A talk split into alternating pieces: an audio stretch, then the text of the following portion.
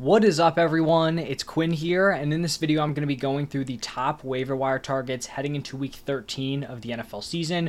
So, we're going to be going through every single position running backs, wide receivers, quarterbacks, tight ends, and some defenses. Um, if you guys enjoyed the video, hit that like button, subscribe to the channel, and then these are going to be players that are rostered in 40% or fewer leagues using the uh, ESPN waiver wire. And let's just dive right into the running back position. And I feel like we have to start off here with Keaton Mitchell rostered in 33.6% of leagues.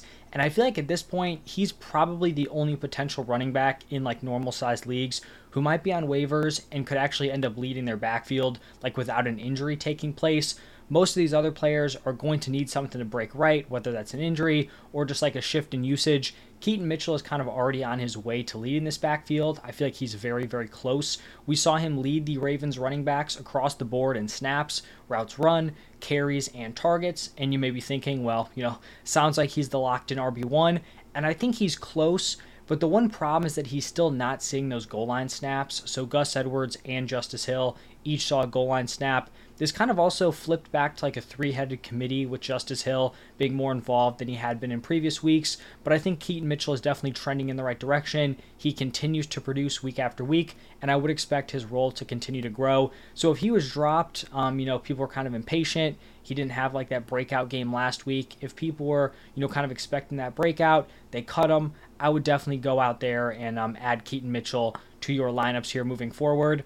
And then we're kind of going to get into the handcuff territory. So starting off with Elijah Mitchell here, probably the top handcuff you can pick up at this point, rostered in 17.4% of leagues. At this point, it seems very clear that he is the 49ers running back two, and this is pretty much like the best offense you want to be attached to as a handcuff. CMC's handled a large workload. He's had some injury concerns in the past, so if he goes down, Elijah Mitchell is at worst a weekly running back two. Then we have Rico Dowdle, another offense you want to be attached to, rostered in 9.2% of leagues. Clearly the uh, Tony Pollard handcuff. And then we have Samaje Perine, and I think he's kind of in an interesting spot here.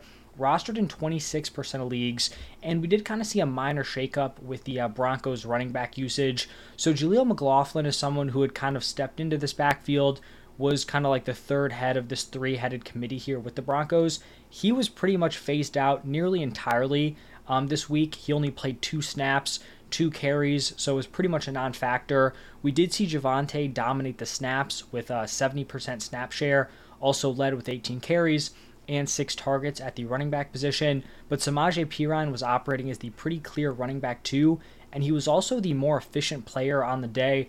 Had a 7.9 yards per carry compared to 3.6 for Javonte, and Samaje Perine also gained more yardage on his one target than Javonte did on all six of his.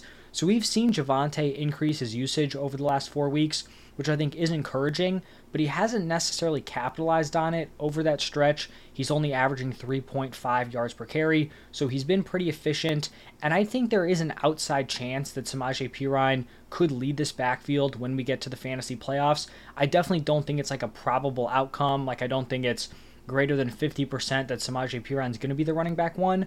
But I think when we're looking at the running backs on waivers, he's one of the guys that could end up being playable without an injury, right? We're looking at like the Elijah Mitchells, the Rico Dowdles. Those guys are not going to be startable in your lineup without an injury. Mitchell is not replacing CMC. Dowdle is not replacing Tony Pollard. Samaje Perine at least has somewhat of a chance to eat into that uh, Javonte Williams workload. So he's someone kind of interesting here, not just that straight up handcuff.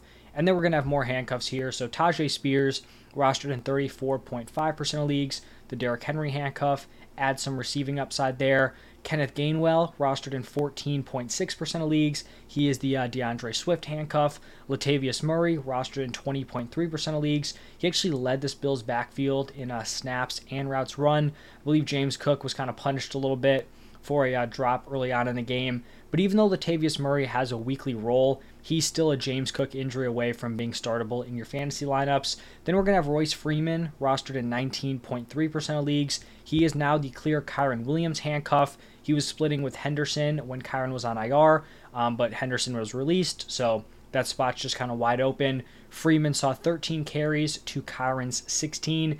Even though uh, Royce Freeman did actually have a pretty solid fantasy day, I wouldn't really expect him to be relevant um, if Kyren Williams was healthy. But if Kyren Williams goes down again, Royce Freeman definitely becomes an interesting option. Another handcuff here is going to be D'Ernest Johnson, actually rostered in under 1% of leagues.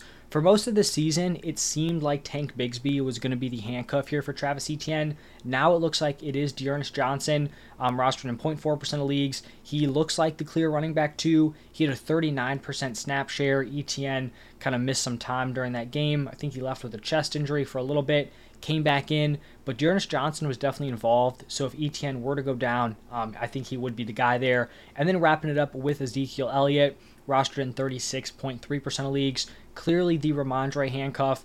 I just don't think there's a ton of upside with this Patriots offense.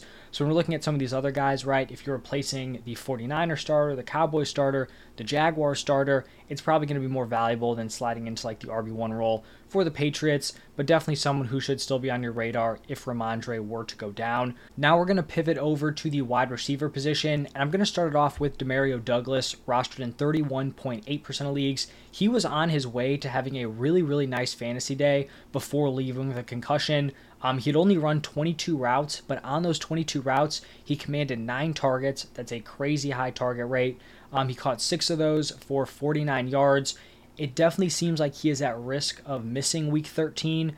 Um, with the concussion, we've seen, I think, more than half of the players miss like that one week with the concussion, but it's also his second of the season, so that could kind of prolong things.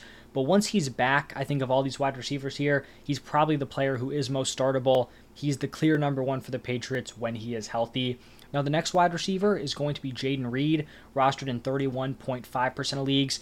And the concern I kind of had with Jayden Reed heading into uh, week 12 was the lack of volume. He had back to back solid fantasy games, but he hadn't exceeded six targets in a game, and it's really tough to rely on someone who's just not getting that receiving volume. He has a season high eight targets on Thanksgiving. He scored a touchdown in three straight games. He's seen five carries over the past two weeks, so he's also getting some work there on the ground. They're using him creatively, and he has 15 plus PPR points in three straight games, so definitely someone who should be on your radar and could potentially be scooped up. Another guy here is going to be Noah Brown, rostered in 37.5% of leagues. He has missed the past two weeks with injury, but prior to missing those games, he had back to back 150 plus yard performances. So once he gets healthy, definitely someone who could be relevant. CJ Stroud has continued to look impressive. So if Noah Brown can get healthy, I think at worst he's going to be their wide receiver three, which honestly could still have some value with how strong that uh, passing attack has been.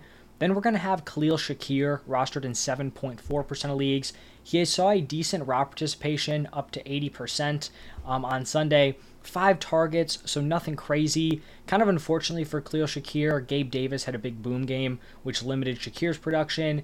And I think he's in this tough spot right now where we have Dawson Knox potentially returning soon. If Dawson Knox comes back, it seems like Khalil Shakir's window of being like fantasy relevant is kind of closing because early on in the season we saw a ton of two tight end sets with Dalton Kincaid and um, Dawson Knox. Since Dawson Knox has been out, Khalil Shakir has stepped in, seen an increased role as their wide receiver three, and since he hasn't been able to fully overtake Gabe Davis, he kind of could be out of a spot here within the next few weeks. But we'll see. You know, maybe Dawson Knox misses another game or two and Khalil Shakir ends up kind of breaking out, potentially taking over that Gabe Davis role. Definitely an outside shot, but still somewhat possible. Um, then the final wide receiver here is going to be Curtis Samuel, rostered in 35.3% of leagues. He's probably not a player you really want to rely on week to week unless you're super desperate, but there's no doubt he's put together some solid performances this season. He has four games with 14 plus PPR points. He has three pretty high ceiling games with 18 plus points. Um, had a really nice Thanksgiving game, nine receptions for 100 yards. Talented player, like I said, kind of tough to trust. He has a pretty low weekly floor, but if you're super desperate, he could be someone you throw in there as a potential like high ceiling option. Now, looking at the quarterback position, it's honestly rough out there on waivers for the quarterbacks. I really just have one guy that I would feel even somewhat comfortable playing, and that would be Matthew Stafford, rostered in 31.1% of leagues.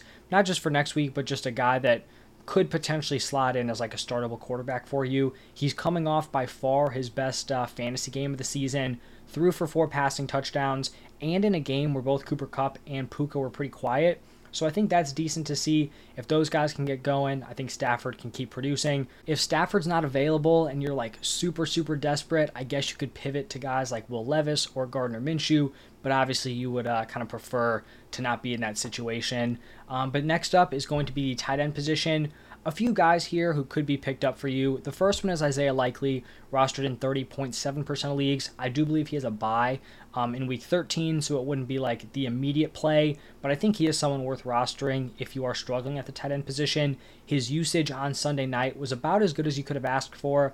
83% route participation, five targets, four receptions for 40 yards. He actually led the Ravens in receiving yards. And in a game with only 177 passing yards, you have to feel decent with what you got out of Isaiah Likely. I mean, eight PPR points with no touchdown.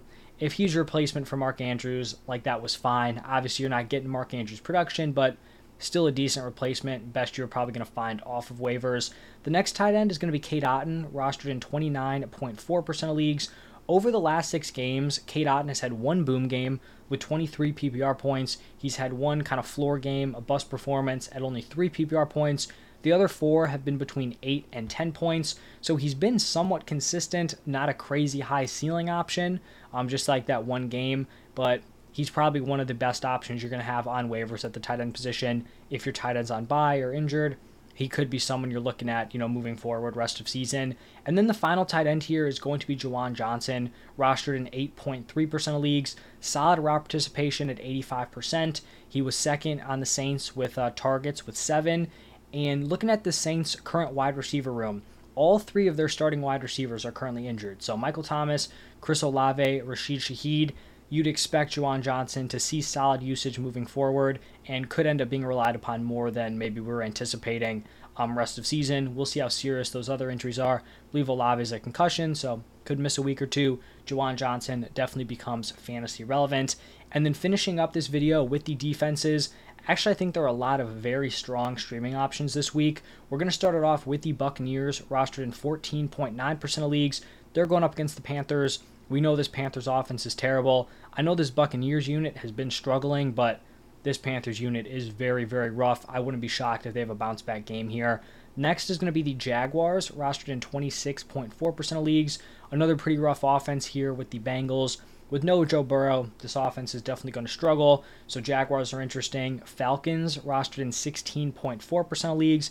Not a terrible defense, and they go up against the Jets, whose you know offense has been pretty brutal. Looks like they're rolling with Tim Boyle again. Could definitely be a great spot for the Falcons defense. We have the Rams rostered in 4% of leagues, going up against the Deshaun Watsonless Browns. That Browns offense also struggling without Watson. And then wrapping it up here with the Chargers, rostered in 11.4% of leagues. They're going up against the Patriots. I believe the Patriots are the first team potentially ever. Um, not sure if there was like a you know a spot, but first team to lose back-to-back games without allowing more than 10 points. So their offense is not in a good spot. Chargers are definitely interesting here as a defensive streaming option. So that's going to wrap it up for the top waiver wire targets. I hope you guys enjoyed the video. If you did, smash that like button, subscribe to the channel. I'll have my start sits coming out later in the week, um, running backs, wide receivers tomorrow. Have my rankings also, so stay tuned for all those. Thank you again, and I will see you in the next one.